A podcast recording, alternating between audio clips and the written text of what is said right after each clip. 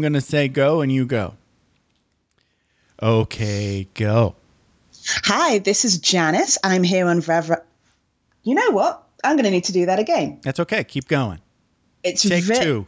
Vroom, vroom, veer. I know it's very hard to say. Wait a minute. It's because I've written it down wrong.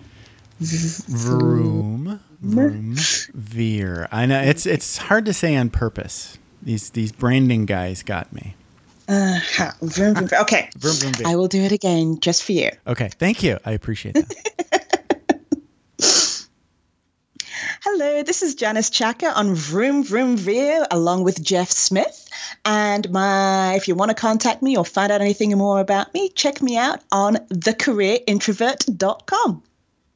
well done. Oh, take two was professional. So good. so good. Thank you. All right, I'm going to hit the stop button. I'll go away for a sec. I'll be right back. Okay. Are you ready to thoughtfully steer away from your revved up, frenzied, and far too often scripted life? Then welcome to Vroom Vroom Veer with Jeff Smith, where he guides you down the road differently traveled by sharing unique experiences with guests who have managed to shift away from a life stuck on cruise control and veered their way into a more authentic and fulfilling one in all sorts of interesting and kind of remarkable ways. Get ready to vroom vroom veer with your differently traveled road chauffeur, Jeff Smith. Desai, thank you so much for being on Vroom Vroom Veer and welcome to the show. How's it going? Pretty well, pretty well. Thank you for having me, Jeff. I appreciate you being here. So let's talk a little bit about your business uh, at Renta. So it's R E N T A H dot com, right? Yep, exactly. And that's uh, it's about rent whatever whenever. And uh, it looks really Yeah. cool. I, I think I'm going to sign up. Go ahead. Hello? T- hello. Yeah, yeah. I lost you there for a sec. That's okay. We're still Yep. we're Okay. still together. yeah, um, yeah. So th- it's uh, exactly kind of how the name sounds. Like rent a pool table, rent a magician, rent a storage space. Uh, rent. So Uh, the i- I see. Now I get it. Okay. Yeah. So the idea is anybody could rent anything at any time. Um, I mean, we've seen uh, more and more companies coming out like this, like uh, Yeah, the Airbnb, where they thing, focus on the renting. Right. Yep, everything is based on the sharing economy. Sure. But uh, I come from the philosophy where I wanted to create like a real sharing economy where we would have something that was a little bit more affordable for providers, wasn't necessarily so corporate, a little bit more in the mold of what Craigslist used to be or couchsurfing.com. Okay. No, I like it. Yeah. And man, Craigslist is like, they're amazing, right? Just the whole concept Yeah. of, of Craigslist. I get it. Yeah. So, okay. So people sign up as like, I've got an extra widget. I'm not using said widget. I could rent this out and make a little cash. That's the general idea, right? Yeah, so it could be somebody that's doing something just temporarily, like, hey, I have an extra of something. Right. Or it could be somebody that that is a freelancer, that's a business that works, that already does the renting. Uh, for me, what really made me passionate about renting and why I wanted to call it renta, even though we're the sharing economy, is uh, everybody needs some money, right? Everybody needs some green. There's a lot of Right, people out yes, for that, oh, sure. every, everything's in your mind to just meditate, or hey, we got to do charity or nonprofit. Every study shows when people have more money, uh, their children tend to go to school more, people tend to be healthier, people tend to be a little bit happier. Sure. I'm not talking about millions of dollars. I'm talking about like at least 50, 60,000, enough where you can start to provide and feel good and have a little bit of enjoyment. And to me, renting was something that white collar people could understand, blue collar people could understand, and green collar people could understand. What's a green collar? Something that's in the environmental field, Oh, maybe work. okay. All right. Gotcha. All right. There's a new collar now. Yeah. that's that's the first Exactly. time I've heard the. So I've heard uh, blue collar, usually folks working and getting sweaty, right? White Yep. collar, douchebags in offices. yeah. Okay. Sorry, Yeah. not really. that's just the negative stereotype. Green collar. Okay, my first thought was Mr. Green Jeans, but okay. So these are people working in the green economy, more or less. Yeah. Or, or at least are consciously trying to be a little bit more environmental. Oh, for sure. for sure. So, and your your other gig is you are a university professor of geography, correct? Yes, adjunct professor. Adjunct. so I teach professor. geography and philosophy and political science sometimes. So the liberal arts, Okay. but geography most of all. Wow, neat. So adjunct professor, that means that it's not full time. It means I don't have a PhD, so Uh, I, oh, I teach more classes than yeah. yeah. Okay. So that's the only real difference. Uh, I consider myself more of a teacher. I kind of hate a little bit of some of the academia where it's like you need a PhD and then you write a book that nobody reads. So really, like, Right, who right. are, No, what are you doing and who are you doing it for? Where Oh, I yeah. much rather teach and talk to people. And in many ways, geog- uh, Renta is my dissertation. really, It's Your kind of dissertation yeah. on it's what I uh, on how how kind of like screwed up our economy is, and, and your effort to make it make something a little bit better. Exactly. And it's not simply just the economy, everything is tied into also just resource allocation, waste, right? I used to live in Mexico City, and in Mexico City, they used to pump water from a lake that was 100 miles away. And uh, so the pump the pumping required a lot of electricity. Of course. Uh, It would make the water it would make the water very expensive, and then you would have times where there was just simply no water for six hours a day. That's something Wow. we don't experience here in America. Like you know, we put on the faucet and we think like, oh, it's just normal. Right. Right. Um, but but there, like, there's it wasn't certain that they were going to get water. Now at the same time, in the summer, there was always flooding because there was so much rain. So it's like this. Uh, you're right. You're right. Yes. No. right no. it's backwards and so we start we started installing like these rainwater harvesting systems which is just basically these big pools on roofs or downstairs in the cisterns and Yeah. then that would you could hold 10,000 gallons of water it's preventing flooding and now it's saving money Now all you have to and do is I look clean at it it up same- a little bit. Yeah, sure. Put it into the system. It's it's ready to rock and roll. It's actually better than the stuff that came through the pipes. Exactly. Yeah, because it came mm, yeah it has a better story right It's, right. Well, Well, I'm just saying, water quality and you're- wise, you you're not wouldn't have to clean it lake. so much. Yeah, rainwater is typically better, but not always. But you know, depends on where you're at. Yep. No, I Yep. had this. I had this realization like a long time ago that um, the industrial revolution sort of like started charging for things that were free in nature, right? Isn't that yep kind of what was going on there? You know, it was like, you know, what movie was that? There was a movie all about how um, they uh, monetized air. Uh, so that's going to be next. really It's a- really was it a, documentary or No, it's it a like movie cartoon. movie? it's like It's a cartoon. future- okay I think. Oh, uh, I want to say it was the uh, the Doctor Doctor Seuss one, oh like the Lorax the Lorax. W- weren't Yeah. they weren't they charging for air in the Lorax? I haven't read Was it in that- a while. I know I know it had a lot to do with trees and cutting down the trees, but yeah, Right. I, I assume that does have to do with the air. Yeah. Um, yeah, that's like actually my sister's favorite book. right. Right. Yeah. Anyway, there's a lot of there's a lot of fiction uh, out there talking about how um, it's basically the author's take on how shitty humans are. Yeah, and I mean, look, I don't think we're all totally shitty. I just think it's just No, we I- need to I do agree. things the right way. Like we need water, and it makes sense. So yeah, like let's get water from the lake. But hey, there's a smarter way, Right. and No, I I see rent as a smarter way where.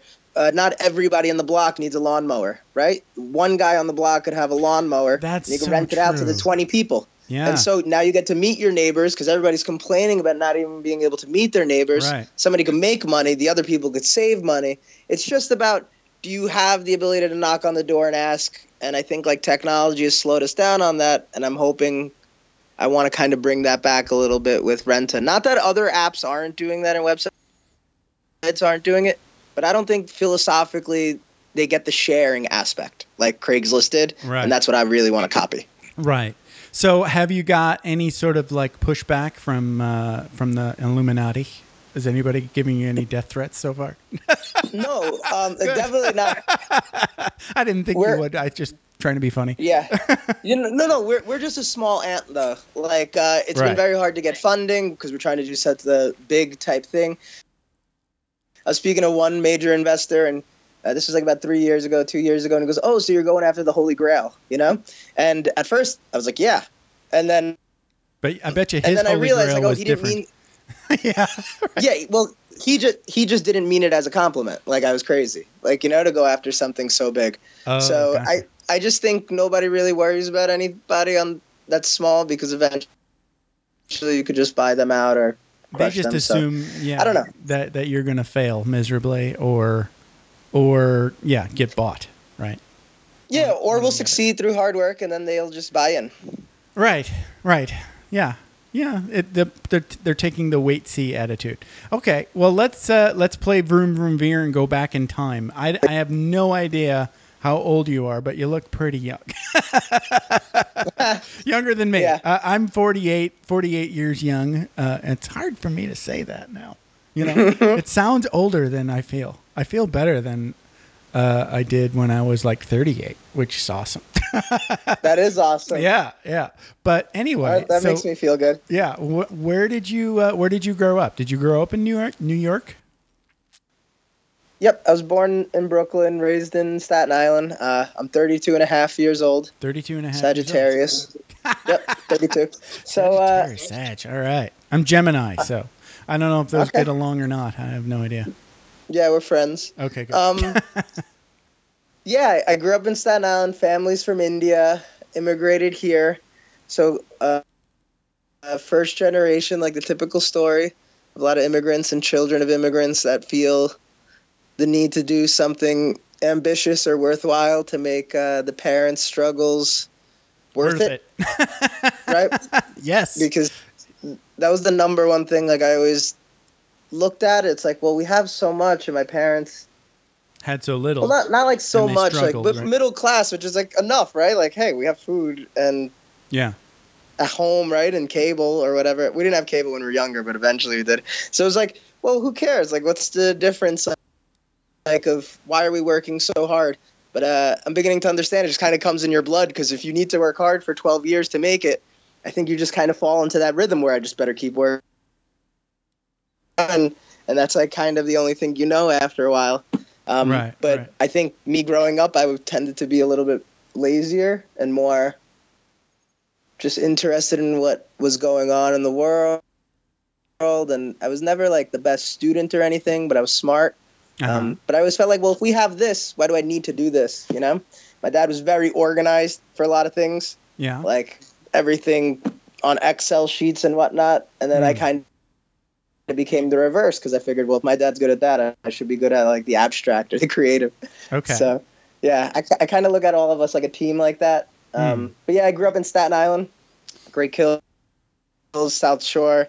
Uh, I think we were the only like brown people in our neighborhood when we first moved. It was like ninety-seven percent. No, it was like ninety-seven percent white. no, yeah. That's that's kind of like what yeah. the the the ratio to white people to anything else where where I, where I grew up in Michigan was like, you know, maybe like 3, right? It was like Yeah, exactly. There's three. Yeah, there's three uh, non-white people and when you only have Yep. like three non-white people right then i think i didn't really feel like we were racist then i think they are now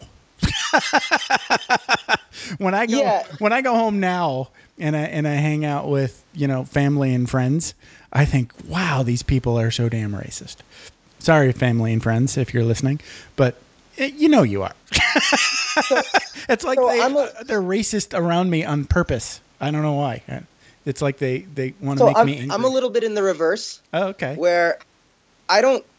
Of course, maybe when I was younger, I thought some people were racist, but I I realized I think people are more ignorant than racist. No, that's For the simple fact, like from, yeah. everybody, everybody would invite me to Easter dinner or Christmas dinner or whatnot. You know, there was never any hesitation, but people still like what they like and they know what they know. You know, so I don't think it's necessarily like, oh, we're race. If they're racist, they just never would have given me the time of day. I think it's just more about ignorance of what's going on in the outside world.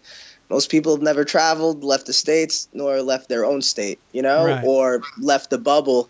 Uh, how many people actually do that? And so I don't like using the term racist so much because it's so harsh. And maybe Okay. they might be somewhat racist. yeah, I but I think, think it's, everybody's like, a little bit more racist. ignorant. Yeah. Eh, Yeah, I'm racist too. I mean, Yeah. look, if some, I think everybody just goes overblown now, where everybody's afraid to mention skin color. Right. Uh, right. If some Yeah. if some Spanish guy if some Spanish guy hit me and the cop goes, "Who hit you?" I'd be like, "Yo, that Spanish fucker hit me." Like, you know what I mean? That doesn't mean I think all Spanish people are bad. But what am I supposed to say? Oh no, the guy in the blue jeans. Like, come on. right. Right. So Yeah. I think we need to just be a little bit more honest No. Yeah. You're right. with how we mention things. Yeah, for sure, for sure. You know, you know, I um, I lived in Los Angeles for years, and like five. Let's see, I had two aunts and three cousins visit me in L.A.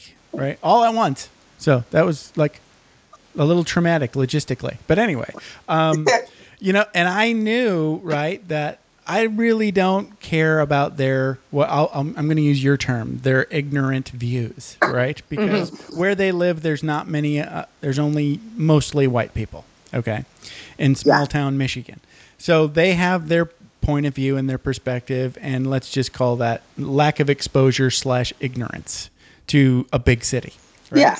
And I'm Yep. not judging them. I'm just saying if you're going to come visit me and we're going to be hanging out where there are other races and you're using these, you know, ignorant terms, we might be in danger.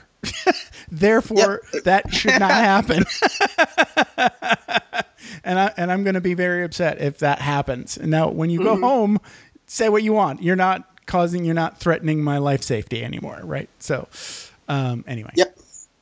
I just thought that was interesting. you know, and I also think when you're in a population where there are no other races, then it's pretty easy to talk big and, you know, throw around derogatory terms because nobody's going to call you on it or punch you in the face or stab you, you know, Yeah. or, or whatever. Yeah Exactly. or take a Hundred video percent. Hundred and percent. put you on YouTube. Okay, so um, all right, so now you you're growing up in New York in Staten Island. What's Staten Island like? I mean, did you go to the city a lot? Oh, you broke up for a second. Did I go where? Did you go like to the city a lot? Yeah, actually, like a lot of my jobs were, always in the city. Once I got old enough, like I was in college, like uh, I managed a bar. I was like a brand ambassador for a rum company. So I always wanted to get a little bit more ambassador. I like culture. So I needed to I needed to get out a little bit of Staten Island. Uh, and I think like a lot of people when they grow up in Staten Island, they kind of hate Staten Island. I think a lot of people kind of hate where they grow up anyway, where it's like, uh, like I think yeah, you just what am I doing here? A little bit emo or whatever. But then, yeah, now I appreciate it more. But I Right. definitely did a lot, lot of work in the city. I was gotcha. trying to always find new people. Talk a little bit about what what what does a brand ambassador do? Sounds like uh, interesting. So I worked for this cool company called Rum Clement, which is or Rum Clement. It's a rum made in Martinique. It's like a top five rum in the world. Ooh, Um, okay. It's just that it's a very high end rum, and the idea is they want to sell it right to different venues, and a lot of venues would have it, but a lot of bars and people wouldn't necessarily know it existed. Like I was also a bartender. You don't use every drink at the bar, but uh, my job was partially to just go to places like that, order the rum, talk about the rum, and leave like a nice tip to the bartender. So, or just bartend parties. Yeah, it was amazing. That And sounds so- like a really good job. Ah, I probably didn't Yeah, make a was- lot of money, but sounds like yeah, fun. exactly. I started off just as an intern. I started off as an intern where I went there and I was like, hey, let me do this. And then I remember in the interview, it was like 10 a.m. They're like, oh, do you want to try the rum? Like, I wasn't sure if it was a test or not, but I was like, yeah, let's drink, you know? So Right. I was drinking with my boss. Like, it was cool. And I was like, so can I do this internship? They're like, can you dedicate these days? And I was like, no, I'll dedicate these other days, but what's the difference? You're not paying me. Let me just do it. And I guess, I guess they were, they were like, okay, sure. Like, the, you know, like they weren't thinking of it that way, but I was like, why would you turn down this free help? And I recommend a lot of people should do stuff like that where, Mm. of course, you might not make money and you can make more money at like Rite Aid, but you're also not going to be able to drink with beautiful people, you know, in like cool places. So you got, I feel like if you have the ability to not worry too much about money, and like Right. obviously everybody worries a little bit, but Right.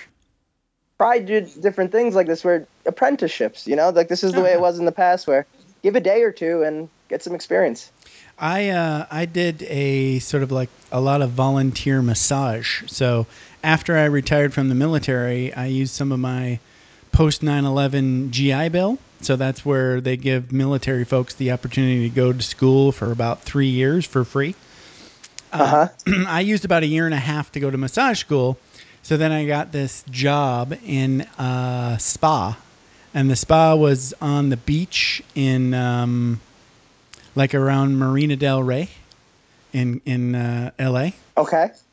And uh, on the weekends, like once a month, the spa owner would do um, these beach volleyball massage parties as a promotion for her spa. So basically, we would set up a little like um, easy up on the beach for shade, and then you know a couple of tables with you know free drinks, and then two or three massage therapists would just show up and work for tips, basically.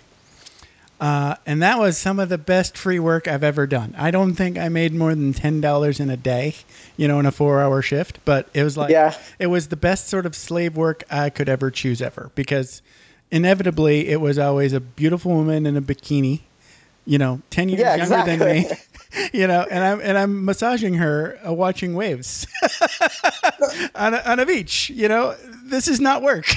I've done work. This is not it. yeah, other people other people do work to get that experience, right? So like Exactly, sometimes it's like cut right. out the middleman. right. Yep. So, you know, there's a lot to be said about uh, volunteering and internships. Sometimes they're really amazing. Yeah. All right. So, okay. So you're a college professor. So that means that you had to go to college. So, where did you go to school? Uh, I went to school at the College of Staten Island for my bachelor's and my master's at a school in Mexico City called Alliant International University. Aligned? So the school Aligned? Alliant. Alliant. No, okay. Alliant. Alliant. Okay. Gotcha. Yep, exactly. Okay. Yeah, yeah. So it I- doesn't actually exist anymore. Oh, But uh, yeah, that's where I went.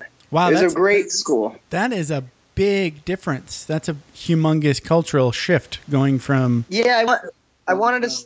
Yeah, I wanted to study international relations. Like I wanted to get out of Staten Island and the city, and I was 23 or 22, and I was like, okay. And I moved to California for a little bit, but then I was like, let me just go further. Like California is just still the states. Right. Let me be someone totally different. And then I was in Mexico City, and that really changed my perspective on. That gave me a lot of confidence because the school in Mexico City was like shady. Like nobody really knew about it. It was like a year and a half program. It was very cheap, but it was like the only U.S. accredited university in South America where it was all taught in English. And so our teachers were like the advisor to the vice president of Mexico and like uh, a Wow. UN human rights lawyer. wow. But they were both they were both very very just down to earth where the classes would be held in like the cafes downstairs and we'd be smoking cigarettes and drinking beers or coffee talking about the world That's awesome. so awesome and a lot of the students were diplomats or executives that were working in Mexico City Wow. and that were like all right let me just get a quick degree or they were getting the Yeah, degree yeah. paid for so Right. if you do i would be debating with these diplomats and some, sometimes i'd be right and it's kind of empowering to know all right these guys are in the highest levels of like you know government and they also think the world is like this so Right. Wow. it, it definitely gave me a lot of confidence For sure. Wow. You know, uh, and were the uh, were the professors all like uh, required to be like working in their fields, or were they professional professors? No, they were. They didn't have. They weren't required anything. I just think things are different at that school, or like Yeah, here, yeah. everything's like academia. Like who wrote whatever fucking book? And like I said, nobody. No, I know. It. Yeah. I much. yeah. I much rather talk to this guy that like is the advisor to the vice president and has his like own defense contract. Right. I'll learn way more. You get you got you got a lot more value just from your fellow students than maybe the professors. Sounds Yeah, like. both. They were, but everybody kind of fed off of each other because everybody was oh, Yeah.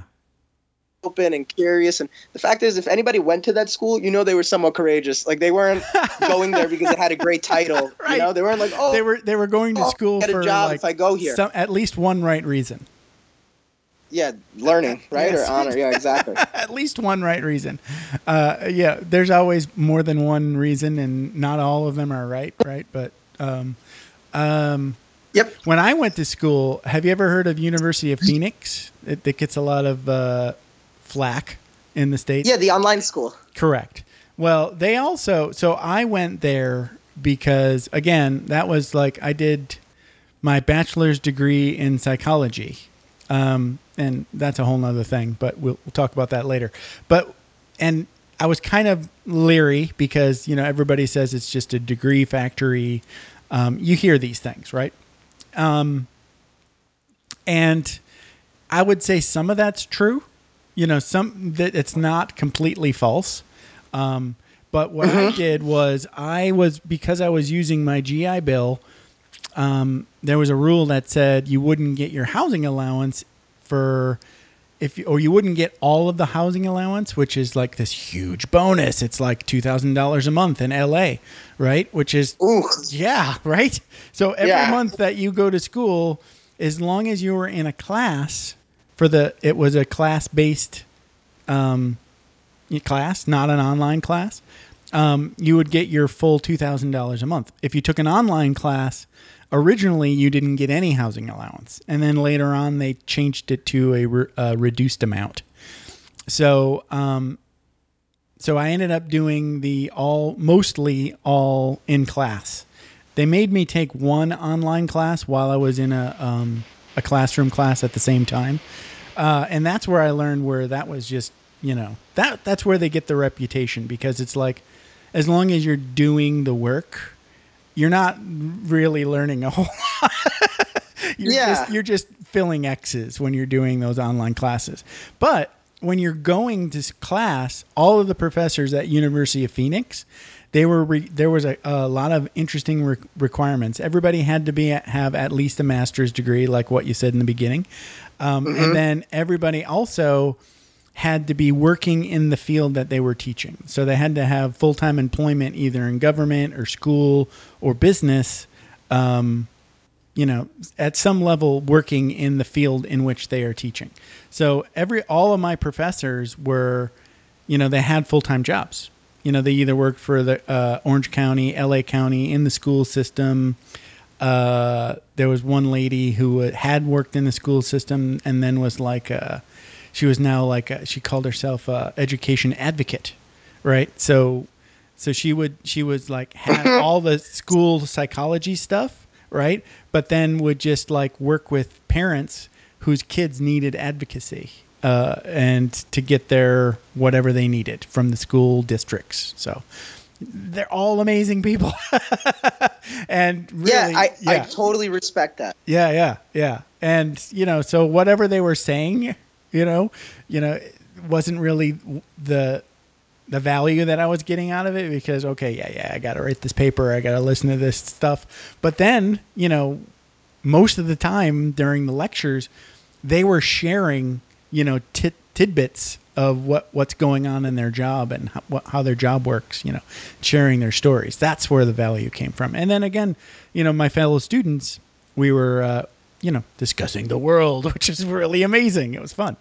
So yeah. So sometimes you know, college experiences, you know, from the outside might look a little shady, but then when you get in there and have that experience, like like you said, you know, wow, that's amazing.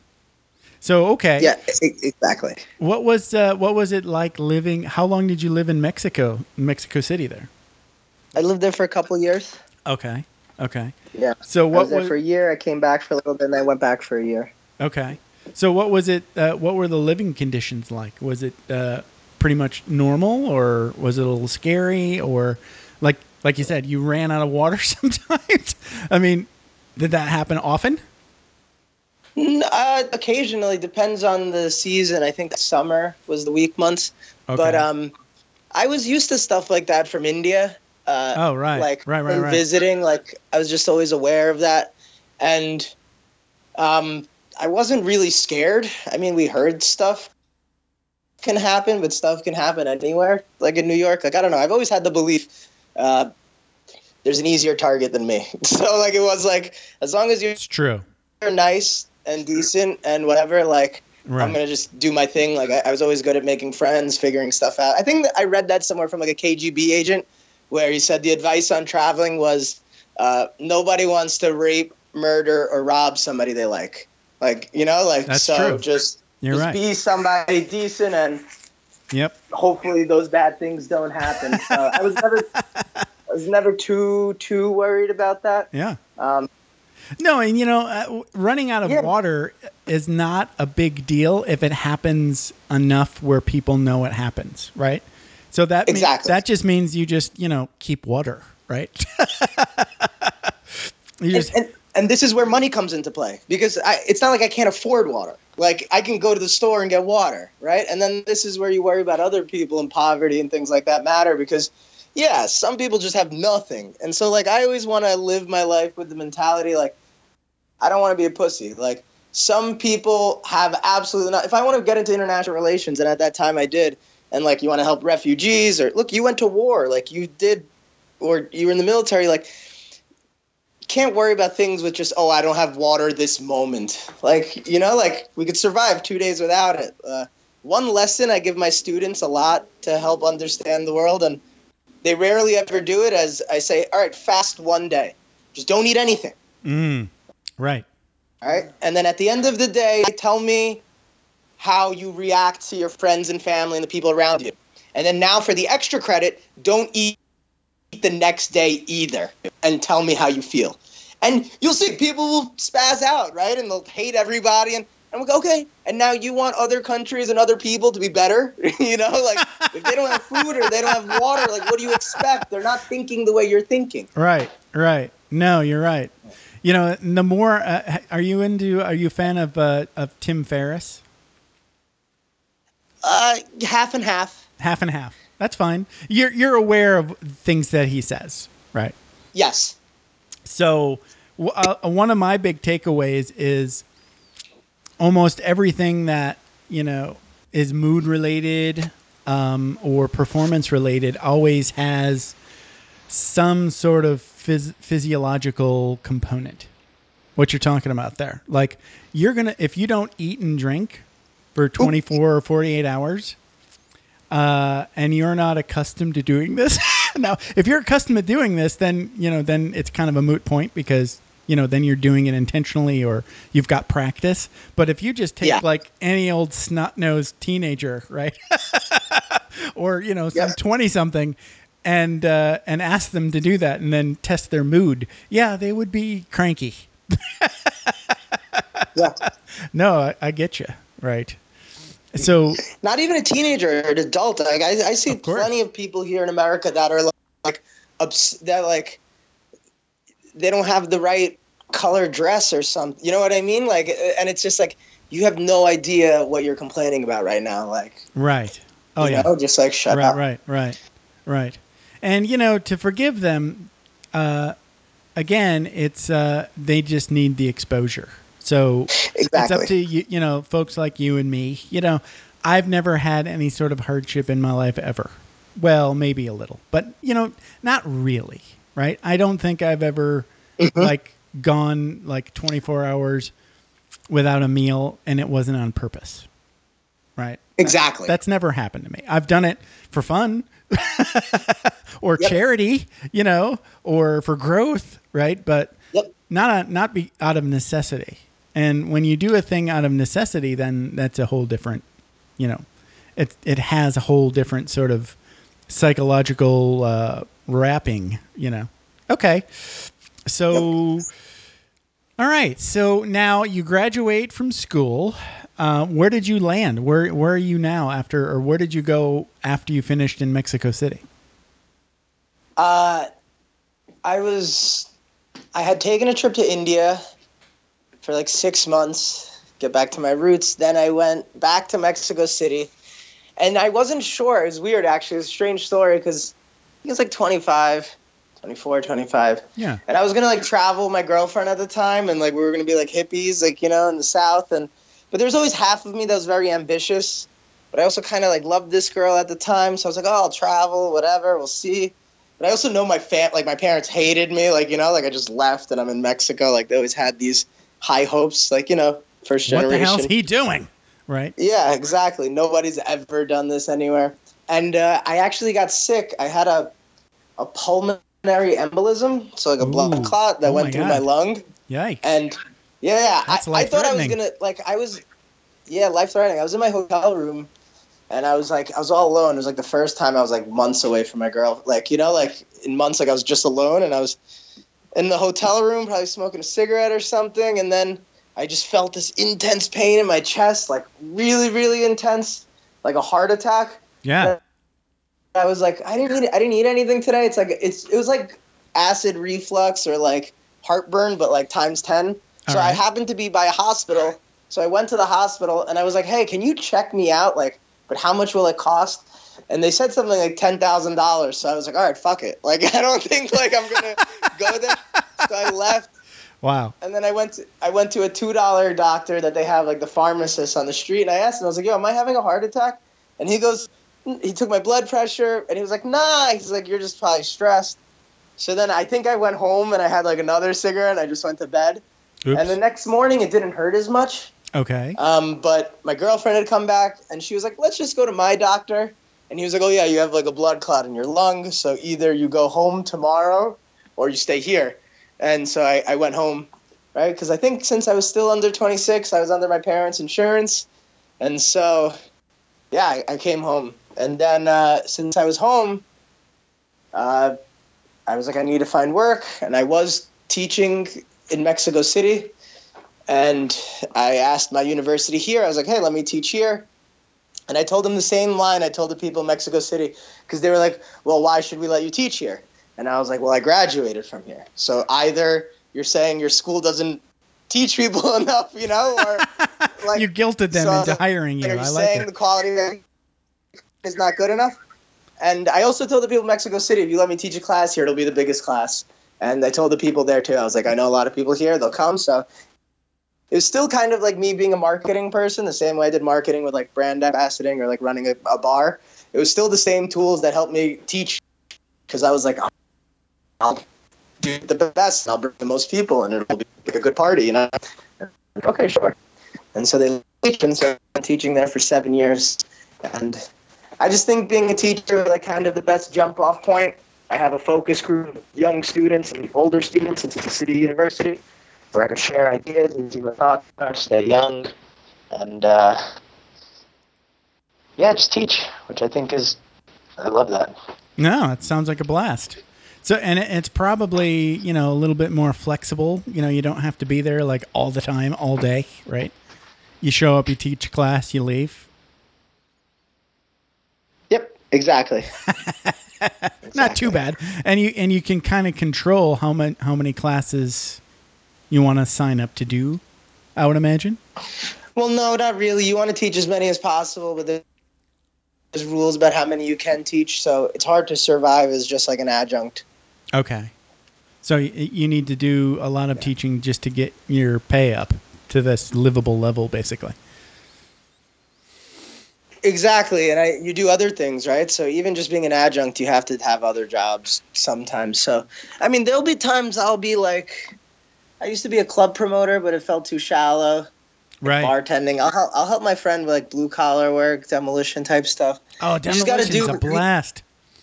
Yeah, one as as long as you choose to do it, and not that you have to do it. So like once a month, it's fun. If I had to do, do it every single day, like you know, it'd probably be No, miserable. yeah, you're right. But- after that, after you do it like once a month, you kind of like enjoy the doing of it because you know you get that sort of like uh, I don't know what the word is. You just feel like a beast, right?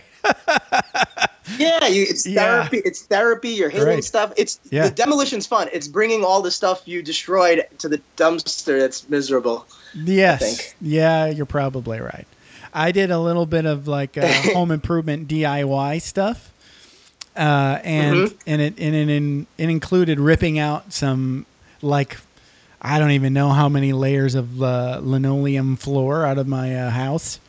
Um, oh my god, that was just I had no idea how much how good brain chemicals you get from demolition. I, I, it Yep. made me want to like get one of those big sledgehammers and just tear down a wall. Um, so I, I guess you've done that. It's pretty cool, right? Yeah, I mean, look, not much, but what I was just trying to convey is, uh, Yeah, you got to do what you got to do Side to make some money. Yeah, yeah, side hustle. Yeah. Yeah, for sure. So so that probably brings us up to like nowish. So let's talk a little bit more about um, what's going on in the world uh, with uh, with you know m- that made you want to come up with this rent a rent a Xbox or rent a not a car. Can you rent a car? Um, yeah, yeah. I want I want people to rent cars. Right now, uh, it depends on what state you are and what state, Oh, like right. city you're in, and local Right, right, right. ordinances. So everything is like kind of gray. Yeah, We're in a because every time they come up with a new a new app or a new you know share economy idea, it takes laws a long time to catch up. That's true. Exactly. You're right. Yeah. So yeah, And so I kind of want to just be on the forefront. So you also got involved with the um, uh, hold on. Now I can't remember the the movement. Oh, Occupy movement, right? Are you still sort of Yeah, involved with the Occupy. Occupy movement? Not totally. I mean, I Okay. I I agree with what we were doing at the time of talking about income inequality and raising uh, the publicity and the awareness of certain issues. Right? It's Sure. like I remember using the line a lot of times, like, uh, "Let's change the dialogue from." From like the Kardashians to something that's like a little bit more important, right? Like people can't eat, like there's not much food or whatever. Right. But uh, one thing I definitely learned in that time frame is I, I was part of the press team, so I would do like a lot of interviews, and I always wanted to do interviews with the people that were a little bit more conservative or Republican. Right. And I know those people were like wanted to interview with us to like create debate, right? Because that's what creates good content. Right. But I right. was always the person that was like, no, I agree. I agree with you. Like, you know, like, like this is annoying. But what else should we do to fix it? And why aren't you doing anything to fix the shit with the F 35, right? Because, like, they would talk to me about, like, the, the police overtime. And I was like, all right, sure. We could hire 10 million more police officers if we don't have the F 35, right? So, like, what are you suggesting? Right. So true. and like i feel like we would always find some sort of consensus and that was always my idea and i slowly started shifting more away from the occupy mentality because i don't i think protesting works slightly it's like high school you got to do it once in a while but then eventually it's like you got to grow out of it i think no, and I, I know. I know exactly what you're it's not about holding a sign I- Right. like I, I was at the i was at the rally for science march right? And i was pro and i was promoting Rentah. Like i had my sign up and i was like hey rent whatever whenever i was right in columbus circle. There's 5000 people walking every minute but i was like bellowing. I could, I could yell loud as a professor.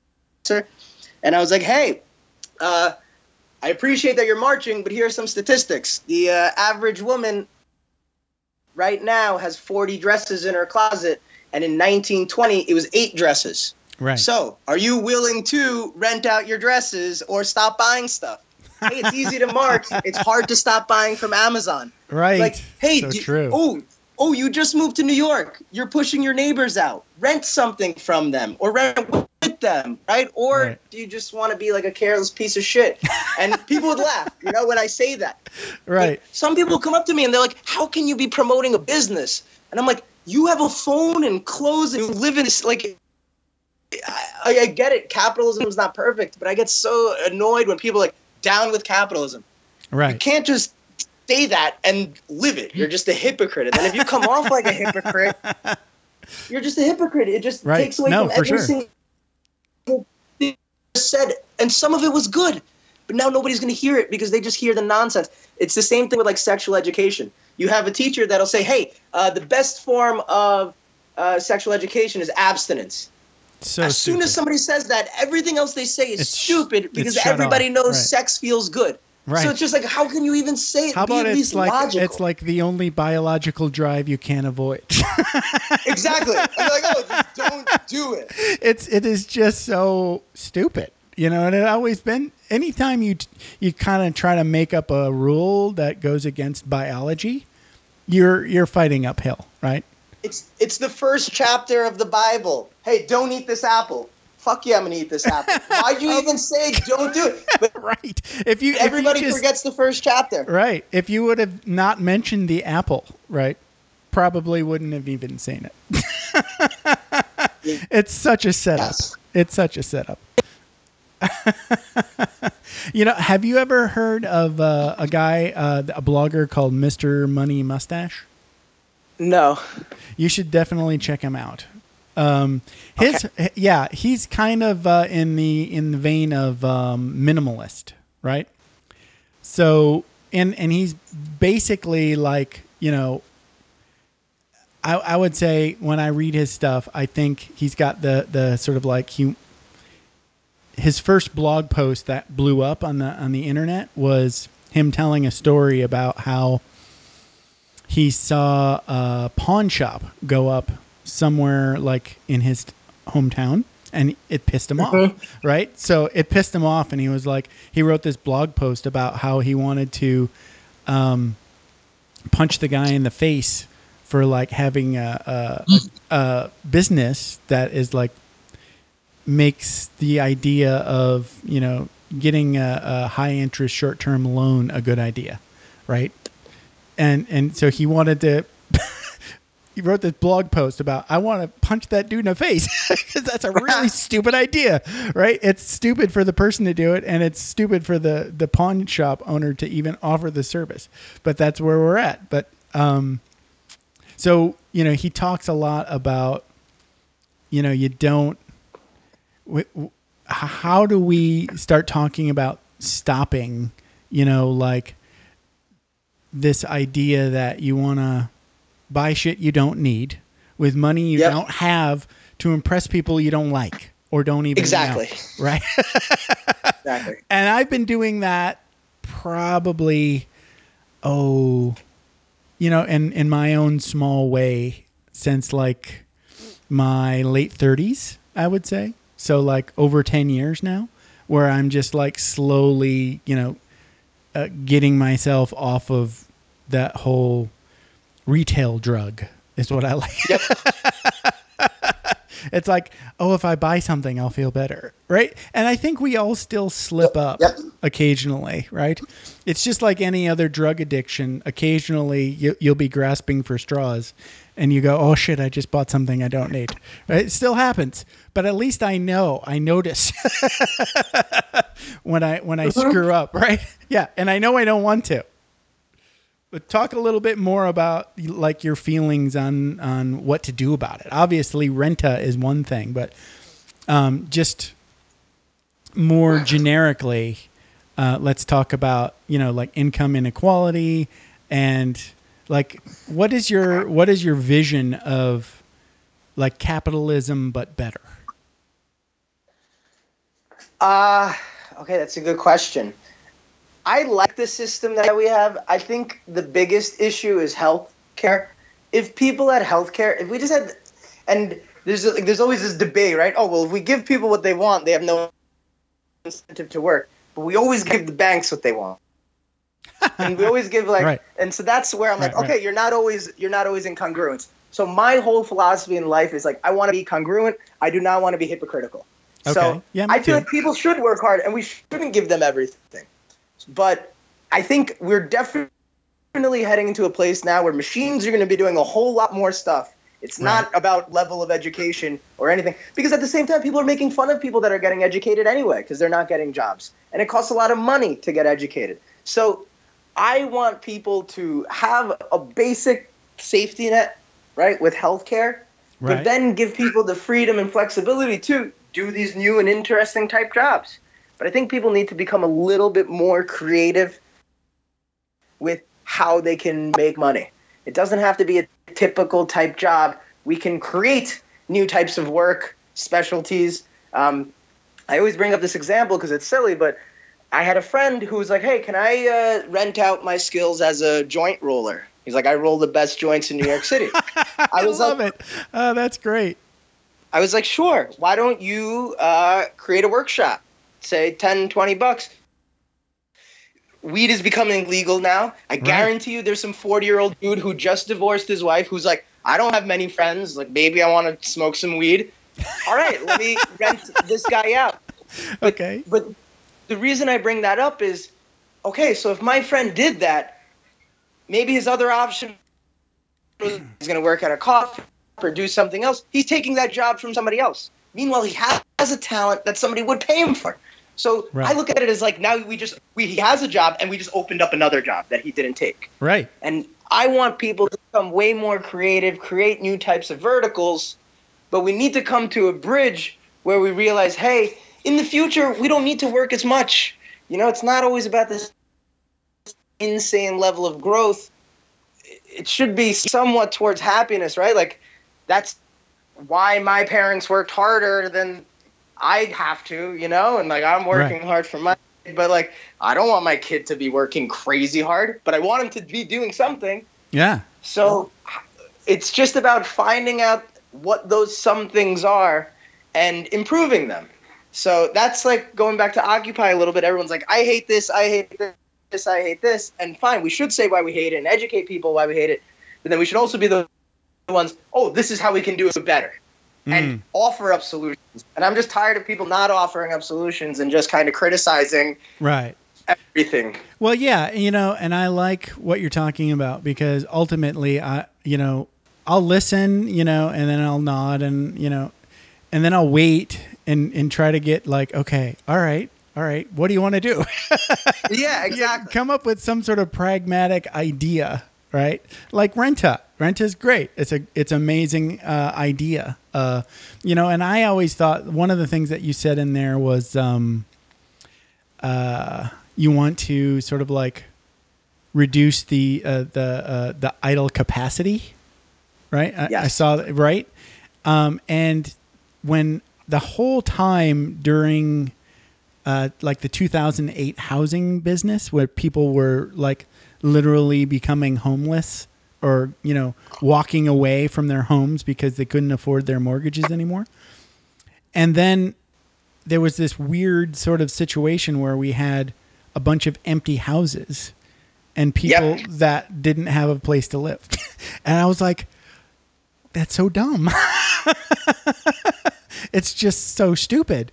And I, I understood why it was happening, but it was almost like I was a science fiction writer writing a bad chapter. I was like, this would never happen, right? Yep. but it does. And, you know, I don't know. What I guess it's just sort of like there's Yeah, this- to elaborate on what you said, they're more than a, Go ahead.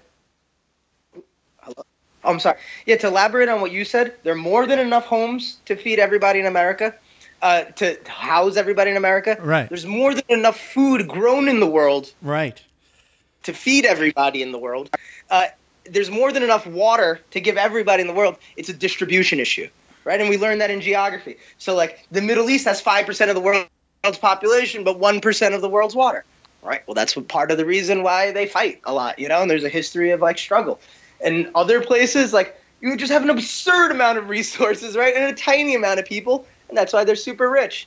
If we could figure out ways to distribute right? In a way that's fair, not Right. like ultra socialist or ultra communist or ultra capitalist, but like, you know, that's like, hey, give people the opportunity to be who they want to be, and that, that to me is more of a true free market than that's what I want to accomplish with Rentah. Like, you got the lawnmower, you got the magic skills or whatever, do that Yeah. figure out a way. And Yeah. so sometimes I'll create ads on Craigslist where I'll say, "Hey, uh, who will give me a meditation lesson for 25 bucks? Who will update my OK Cupid or Tinder profile for 25 bucks?" For 25 bucks. I love People- it. People will do it. Yeah, people will write me and be like, "Hey, I'll do it." So that's Right. your job. If you can convince, if you could get good enough to do that, you do 20 profiles a week. That's money, That's right? money. And then you could you could do your other job, bullshit job, for two days, and Yeah. then do this for the other days, and You now could- you're meeting people, you're talking, you're having fun. If you had the right job, you, you might even be able to do that Craigslist job at your other job. exactly. exactly. You might be lucky lucky enough to be able to do that. A lot of places block Craigslist now, but not all of them. Yeah, Yeah. and I think I think we gotta, yeah, just be creative. That's try. That's what I want to do. And to me, like Rentah, like I I don't want to sound like too foolish, but I really love this idea because I wanted something that bridged everything. That was blue Right. collar, white collar, green collar. That was like, oh, you want to make money? Cool, rent your stuff out. Oh, you want to Right, save right. money? Rent stuff from other people. Oh, you want to just give stuff away? Cool, give stuff away. We don't care. Like, we're totally free for providers. We're not, like, we're a tech ish company, but we're Right. tech ish. We're more philosophical. Like, I want to change the way we just have this mentality of buying useless things, like, and wasting our money and then working more hours. We're hurting ourselves. Yeah. You know, I could talk to you for hours, but this has been an hour already, so I think we're supposed Oh, to really? stop now. yeah, there's Yeah, Jeff. there's there, this there's was a pleasure. Way, yeah, way more things I'd like to uh, uh, spend time talking to you about because I, I think we're on the same same wavelength when it comes to like power and money and you know socio-economic situations and you know and pragmatism you know um, but anyway i could talk forever but Yes. Yet it is time to end the show so uh, you are anoop desai you are at Rentah R E N T A H dot com uh, sign up to rent out your stuff or rent other people's stuff rent anything in what no rent whatever whenever right Yep. I give Any you- good service. Any Yeah. good or service. I, I will. I will give you the last word. Rocket. Um, Jeff, this was a pleasure. What you're doing is great, just fostering more conversation. And uh, yeah, I would love to be back on in the future and uh, wish sure. you and your audience members the best. And uh, yeah, feel free to email, call us, and uh, yeah, let's continue this. Yeah, for sure. Well, I want to have you back. Go read. Awesome. Go read a book called Forty Eight Laws of Power if you haven't read that already. Oh. I have. Yeah, I read all right? of the books. I love. I love all of them. The Art of Seduction, as well as uh, the Strategies of War, my fav- is my favorite one. the Strategies of War. I haven't checked that one out yet. Thirty-three Strategies of War. It's I'm gonna check that out. And then there's one. There's there's one with Fifty Cent. I didn't read that one. I haven't read that one either. So I'm gonna check those out. I, I actually, yeah, maybe. Hi, have you read any of the uh, Nassim uh, Nicholas Taleb books? No. The he wrote the the most famous one is called Black Swan. I think you dig that. Oh yeah, I've heard of him, but I, Yeah, didn't, yeah, I yeah. didn't read his book. It's Okay. hard to read. Don't uh, the Anti Fragile is almost impossible to read. I, I didn't get through it, um, but Black Swan is is easier to get through. Uh, and he's a self admitted like idiosync- idiosyncratic writer, right? So. Sci- kind of gets full of himself a lot, but you kind of love him for it anyway. So anyway, um, yeah, check him out. All right. So anyway, I'm really gonna hang up now. So talk to All you right. later. Uh, don't hang up. I'm just gonna stop the show. Okay. Oh, okay. All right. All right. Thanks for taking the time to ride along with us on another episode of Vroom Vroom Veer. For podcast info and show notes, be sure to head over to vvveer.com. That's triple V double com. Man, that's fun to say. And we'll catch up with you next time here on Vroom Vroom Veer.